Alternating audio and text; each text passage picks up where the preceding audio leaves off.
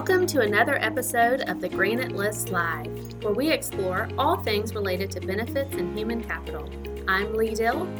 And I'm Sally Pace. Today, we're talking about the importance of community and the role it plays in retaining talent. We're joined by R.D. Whitney with Community Leaders Institute to tell us more. My name is R.D. Whitney. Um, I am founder of the Community Leaders Institute. I've been building professional B2B niche communities for over 30 years. RD, welcome. So, we are on the heels of an awesome inaugural event that you just hosted um, for community leaders, and there was a lot of discussion around how that works into the employer space. So, tell our audience a little bit about what community means to you mm. and how you see that playing out for employers. Mm. A community, you know, if you really boil it down, it's a home for for an area that doesn't have a home. It's a sense of belonging, um, and it's a it's a technique and a model that's becoming very popular uh, for nonprofits, associations, corporations, brands, media and event companies. It was substantially accelerated by the pandemic. It's been around for quite a while, and I'll just give a couple quick examples. Um, in the software industry is one industry that really adopted it early on. And take something as simple as sort of QuickBooks uh, that's used by a lot of accountants around the world. Um, they, you know, got together because they can share best practices. The company that created QuickBooks and you know owns it, to it encourages that, and that community um, is stronger because people share. Um, um, another sort of example in the consumer area is um, the whole instant pot craze that happened. Um, you know, it's a different way of cooking. They created a community around that type of cooking to teach people how to cook, and then believe it was the fastest selling one day product on the internet. um, there's so many examples of this, of, of companies doing this, um, and it applies in so many different ways in order to, instead of creating an audience for marketers, uh, create a community, add value to it, and have it take the action you want it to in a much more sustainable way.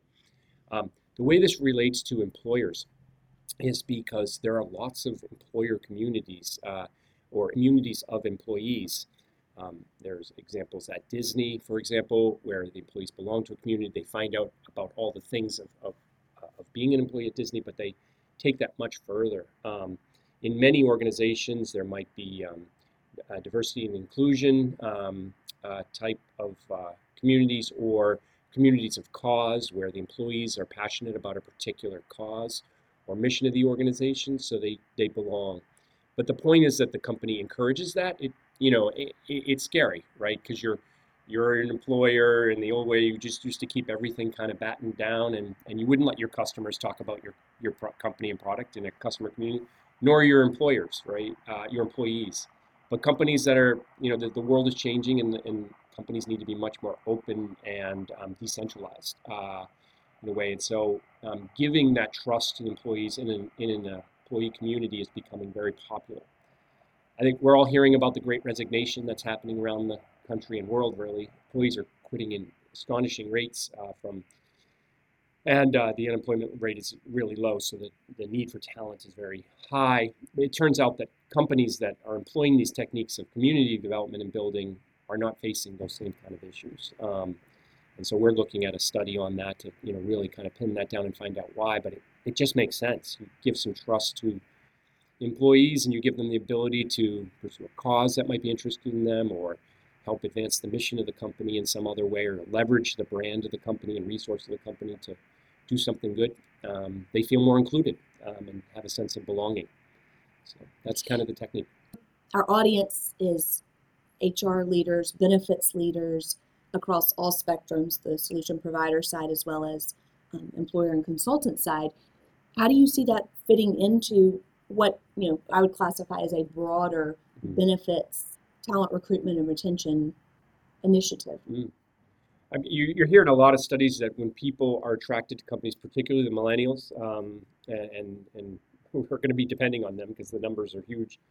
Um, but they don't they don't just want to go to a company and go to work for a company and draw a paycheck. They want to go to work for a company they believe in, mm. um, and they want to they want to belong. Uh, they want to feel a part and sense of something, even over salary in some cases. That, that, that you, people, I think people usually assume that it's all about just the compensation, which is super important, and the benefits are super important. But that's giving that employee a sense of belonging and the tools to pursue things and advance and leverage the corporation um, seems to be very important. So adding it to your benefits uh, plan. So um, a lot of uh, there are a lot of platforms that support this kind of activity that the HR department can bring in. Um, and um, prior uh, rev of the internet, it, you might have just been a, uh, an intranet in, inside, where you know these types of things are shared internally. But now it's shared internally and externally, so rules need to be created. A man, you know, a community manager needs to be over it so that it can continue to grow and prosper. But it can become a real asset for the company because you could really reduce your recruiting costs. Uh, people can poke into the community and understand what it's like there, but you can also substantially reduce your retention costs. So tell us a little bit about getting these started. Um, I'm an mm-hmm. employer, um, mid-sized employer, and um, finding a lot of um, retention being an issue, and want to rally around my employees. What what is my first step plan of attack mm. here? Well, I think I'd find some advocates internally that would be very passionate about doing this because you know many hands make light work, um, and so if you could find some employees that were passionate about advancing a particular cause, um, that could be a really good way to get started. Um, and then supply them with the resources to be able to do that, the technology, which is fairly inexpensive. It's a usually SaaS-based monthly software cost. And give them the resources to um, be able to reach out to other people in the community. I think that's the other thing that's happening with companies, especially coming back after the pandemic. You know, the hybrid work or what that's all going to look like. But I think what is happening is companies are able to hire people wherever they are because of the talents and skills they bring to the table, but they're not necessarily next to each other in a um, geographic place. So, um, you know, be the company can encourage those um, those advocates, those advocate employees, to create these communities and help connect the right uh, employees in there. So, um, so what you're going to end up with is sort of a, the the ability to do this, and then these sub groups here with leaders over them um, that are advancing various causes. I think it's just being open to the idea and, and dedicating some time for employees to explore this and giving them the resources to do it.